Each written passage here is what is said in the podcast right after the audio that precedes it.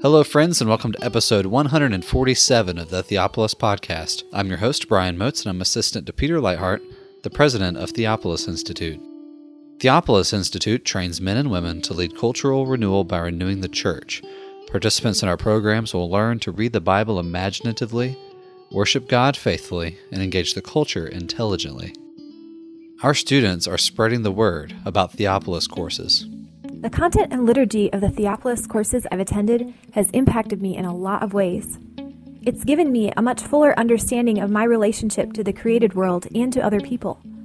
This has motivated me to appreciate and serve others more. Through these experiences, I've truly had my eyes open to the beauty and grandeur of Scripture. At Theopolis, you receive expert instruction from a very unique perspective. And all of this is in the context of robust liturgical worship services and a great community of believers. Each course is a paradigm shifter. I've truly been formed, I think, through this experience to be a greater servant for Christ and His church. It's a truly unique experience that has impacted me greatly.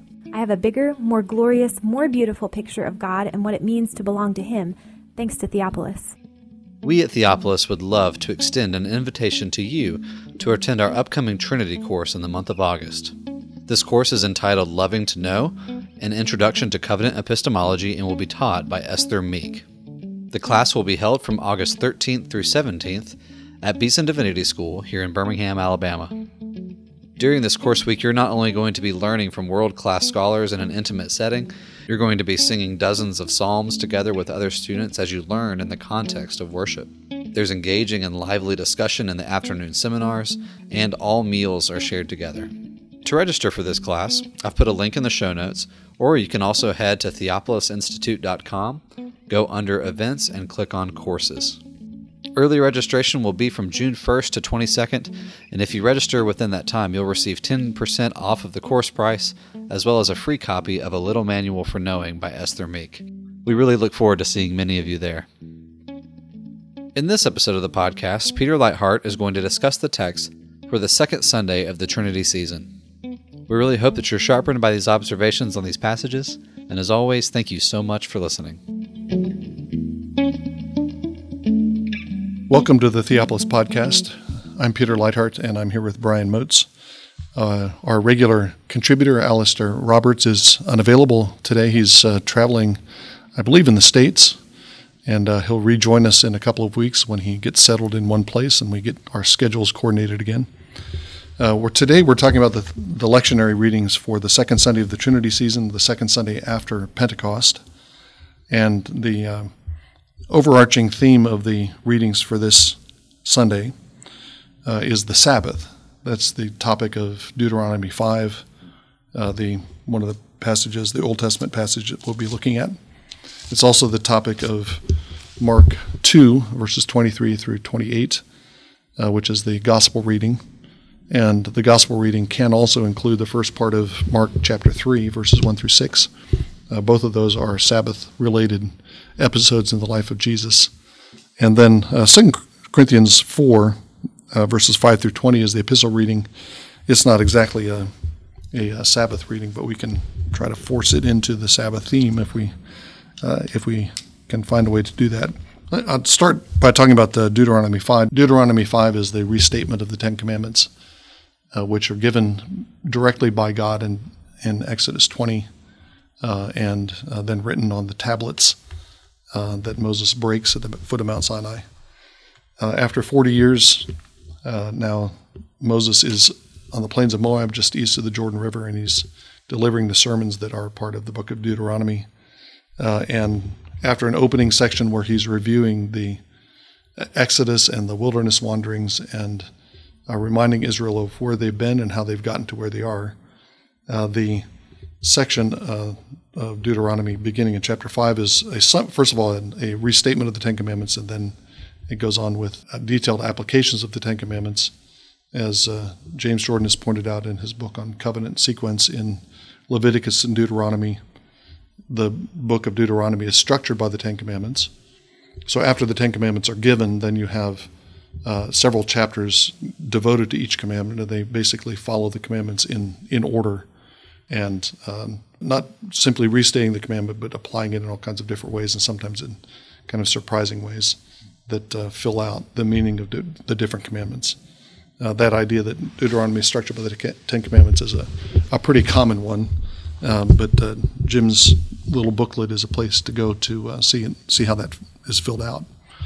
Um, the uh, the uh, Ten Commandments in Deuteronomy five are somewhat different from what were given in the uh, in the original statement of the Ten Commandments in uh, Exodus 20. One of the differences has to do with the, the Tenth Commandment, which uh, is in Deuteronomy 20, or Exodus 20 rather, is stated stated as "Do not covet your neighbor's house, uh, do not covet your neighbor's wife, nor his manservant, nor his maidservant," and so on.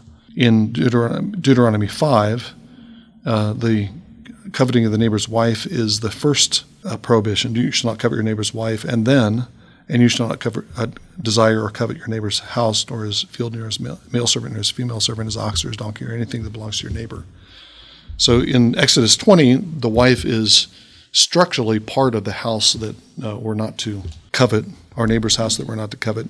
In Deuteronomy 5, the wife is brought out as an uh, and uh, is singled out as an object of coveting, a prohibited object of coveting, uh, evil desire do not cover your neighbor's wife and then the household. And so there's a an emphasis on the wife as a distinct from the household in Deuteronomy 5 that you don't have in Exodus 20. Um, obviously, Moses, through this 40 years of uh, wilderness wanderings, has turned into a feminist, and he realizes that uh, God had stated the Ten Commandments badly. Uh, in Exodus 20, and so he wants to doesn't want to give the impression that the wife is just part of the property of the house, and he wants to. Uh, obviously, that's not what's going on, but there is a, dis- a difference in the way that the tenth commandment is stated, and it's a difference that's consistent with a lot of other things that go on in the Pentateuch and in other places in the in the Bible, where you have a, a double statement of covenant or a double uh, conferral of a covenant. Um, the first uh, iteration is uh, singular and uh, has a masculine emphasis. The second iteration is uh, corporate and has a feminine emphasis. Um, you see this, for example, in the uh, the two censi censuses that are found in the book of Numbers. Uh, the uh, the first census in the beginning of Numbers does not have the wives and children included in the census. It's a numbering of the fighting men of Israel uh, when you get to uh, uh, Numbers 26 in the second census, then wives and children are mentioned, and you have a couple of different passages that focus on the inheritance that's given to the daughters of Zelophehad. So they're women who are inheriting property. At the end of Numbers, that's not an emphasis at the beginning of Numbers. Um, so you have uh, a mustering of Israel at the beginning of the book that's primarily military mustering, it's ma- masculine and then you have a, a remustering and a renumbering of Israel at the end of Numbers that now includes the women and places emphasis on the on the bride. Uh, you see, in a somewhat different way, you see this in the uh, uh, story of uh, in the history of uh, the two prophets Elijah and Elisha. Elijah is the lone singular prophet. By the time you get to the second generation with Elisha, uh, he is surrounded constantly by um, a, a company of prophets um, uh, both the prophets have interactions with women, but there's this corporate emphasis. Uh, there's this bridal emphasis in the ministry of Elisha that you don't have in the ministry of Elijah. So that's that's one difference uh, from between the two iterations of the Ten Commandments. It's uh, not really pertaining to the Sabbath command, but it does uh, does uh, indicate some progression. There's some differences of emphasis in the way the Ten Commandments are presented. the passage for the reading for the second Sunday of the Trinity season is uh, verses Deuteronomy 5 verses 12 through 15, which is the Sabbath command. Um, the Sabbath command is is also slightly different here from way, the way it is uh, given in Exodus 20. Uh, the difference is uh, at the end of the command, uh, where the Sabbath command is justified and it's given a uh, it's given a theological grounding. In Exodus 20, the theological ground is creation. In six days the Lord made heaven and earth, the seas and all that in them is, and rested the seventh day, and uh, therefore the Lord sanctified the Sabbath day. Uh, so, in imitation of God the Creator, who took his rest on the Sabbath day, Israel is to take rest, rest on the Sabbath day. In Deuteronomy 5, though, the emphasis is on the, or the rationale, the justification for the Sabbath command is the Exodus. Verse 15 says, You shall remember that you were a slave in the land of Egypt. The Lord your God brought you out of there by mighty hand and an outstretched arm. Therefore, the Lord God commanded you to observe the Sabbath day. So instead of creation, you go back to the Exodus. That um, you put those two passages together, and it suggests a, a uh, kind of interweaving of creation and Exodus themes. Exodus as a kind of new creation. Uh, but I think there's also an emphasis on uh, the Sabbath command as a command to give rest. So uh, if you ground the Sabbath in the creation, then God takes rest after the work of the six days. Uh, if you ground the Sabbath in the Exodus, then you're saying you should imitate uh, the delivering God, the Sabbath giving God, uh, by not just by taking rest, but by giving rest. Both of the commands uh, in Exodus 20 and also in Deuteronomy 5, both of them are commands to take rest and also to give rest. But uh, Deuteronomy 5 places the emphasis on the on the latter because of the because it roots the command in the Exodus, and that's also um, picked up in the elaboration of the Sabbath commandment in the rest of Deuteronomy. Um, in uh, uh, Deuteronomy 15, for example, the Sabbath command is elaborated in terms of forgiveness of debt in the Sabbath year, and the Sabbath command expands to be, as uh, uh Joseph Ratzinger, Benedict XVI, has said, as kind of a model of Israel's uh, social policy. Their whole vision of society is rooted in the Sabbath command uh, as a uh, it's an expression of the uh, sort of equality among all Israelites. They're all members of the people of Israel. It's a sign of uh, the uh, the fact that all of them are all of them share in the rest that God has given them in the Exodus. I do want to emphasize the, the point that I just made that it, the Sabbath command is a command to give rest as well as to take rest, because that's that's important, I think, for understanding what Jesus does in the Gospels. Uh, Jesus consistently uh, breaks the Pharisaical rules concerning the Sabbath. I don't think he ever breaks the Sabbath commandment.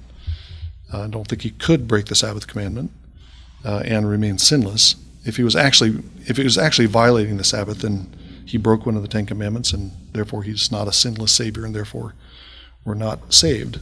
So you can't break the Sabbath command. Uh, a lot of times, Jesus' activities on the Sabbath and his teaching about the Sabbath is taken as a, kind of a qualification of the Old Testament Sabbath command. You have a command to completely cease from labor, and Jesus carves out certain exceptions to that. So when Jesus says, uh, if you have an ox in your ox has fallen into a well, you get him out on the Sabbath day. He's saying this to the Pharisees. They themselves bring it out, bring um, uh, deliver an ox on the Sabbath day, and so uh, shouldn't Jesus also uh, make this exception to the Sabbath commandment and uh, deliver an Israelite, a human being, from some distress on the Sabbath day? Isn't that an appropriate exception to the command? Um, so acts of necessity, um, acts of mercy are seen as exceptions to the Sabbath command and uh, allowable work on the Sabbath. Um, but I, I, don't think that that's what Jesus is doing. I think in the light of Deuteronomy 5, in the light of the fact that the Sabbath command emphasizes giving rest as much as taking rest, I think we should rather interpret Jesus' Sabbath activities as an interpretation, as a proper interpretation of the Sabbath. Uh, Jesus is challenging the Pharisaical understanding of the Sabbath. He's not challenging the Deuteron- Deuteronomic or the uh, Sinaitic understanding of the Sabbath. He's showing how Sabbath is supposed to be kept. And Sabbath is kept by giving rest, by giving relief. Um, the Sabbath commands require rest to be given to animals, not just to human beings in the house. And uh, so if you have an ox who's fallen into a well or a ditch on the Sabbath, you actually you keep the Sabbath command by bringing him out of the well because he's not going to be um, resting if he's in a ditch. That's a way of um, uh, that's a way of keeping the Sabbath command, not a way of finding an exception to it. So against that background, we have a couple of Sabbath episodes in the readings from Mark two and three. Uh, Mark two verses twenty three through twenty eight is the stated reading for this coming Sunday, and then you can also add uh, Mark chapter 3, verses 1 through 6. Both of them have to do with things that are taking place on the Sabbath. Both are part of Jesus' challenge to the Pharisaical understanding of Sabbath and then display of what genuine Sabbath keeping is about.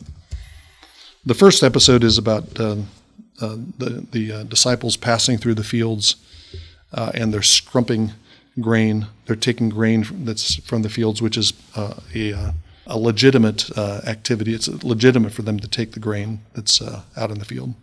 The law permits um, travelers to stop at a, a, field and to take um, fruit from a fruit tree, grapes from a vine, grain from the field, uh, enough to eat and keep to sustain them. Uh, the uh, produce of the field is for the whole community. It does the field does belong to the owner, and he profits from it. But the fruit from the field is also for those who are passing through, for strangers and for travelers. And so when the when the uh, the uh, disciples stop and take grain from the uh, field, they're not stealing the grain. This is something that is permitted under the Torah. What the what the Pharisees object to, though, is that um, the disciples are laboring on the Sabbath. They, this, by the Pharisaical rules, scrumping grain on the Sabbath is uh, a violation of the prohibition of labor. They're harvesting on the Sabbath. And the Pharisees, the rabbis later, had very detailed rules about what, how much could be harvested, how much could be taken from a field on a Sabbath day, uh, down to the down to the gram. So it's a uh, they see it as a violation of the Sabbath. Jesus' response to it is interesting. Uh, he cites David's example. David uh, is uh, David's when David uh, was fleeing from Saul, he found uh, his way to the tabernacle, and he asked for bread and was given some of the showbread that was being changed out.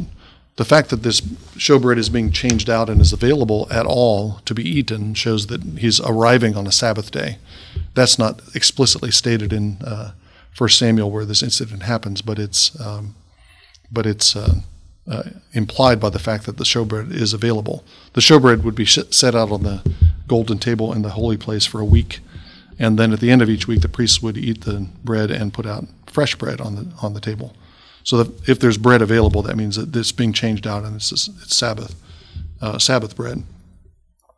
And Jesus uh, uses this example uh, saying that uh, David ate uh, bread that was lawful only for the priests to eat. Um, and I think he's making a. Uh, uh, I don't think that's if you take law, not lawful for anyone the priest. That I don't think that's strictly true, given the fact that this bread is being changed out. I think he's using the lawfulness as a way of getting back on the back, back to the Pharisees. The Pharisees charge that the disciples are doing what's not lawful on the Sabbath. And he's adopting their language and said, well, David did something that was not lawful. At least by the Pharisaical standards, it's not lawful. Um, but but um, uh, it's Jesus calls it consecrated bread, so it's bread that's been consecrated. It's now for the priests. But uh, David and his men are um, functioning priests. They're uh, under certain kinds of vows. David assures the priests that uh, his men are, have kept themselves from women uh, which suggests they're in some kind of under some kind of vows.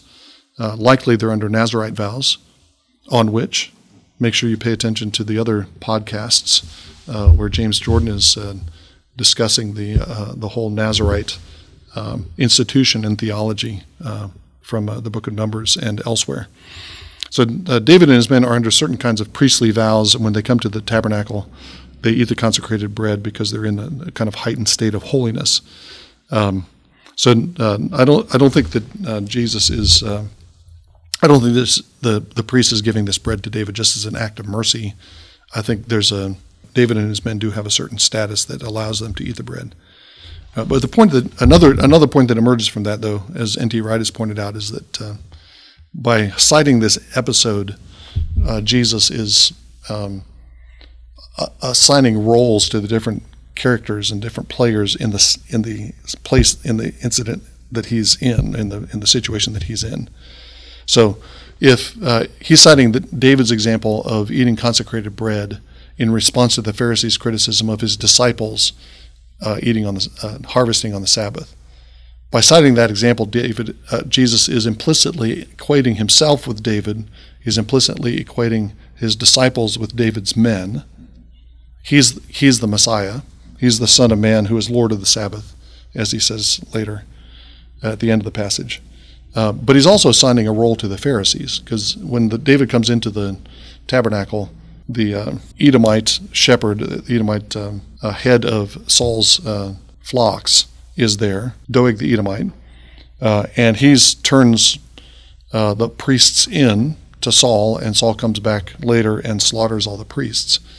So, um, by citing this episode, Jesus is implying that the Pharisees are uh, like the Edomites, they're allies with a false king, perhaps with the Idumean king, the Edomite king Herod. Perhaps there's even that implication.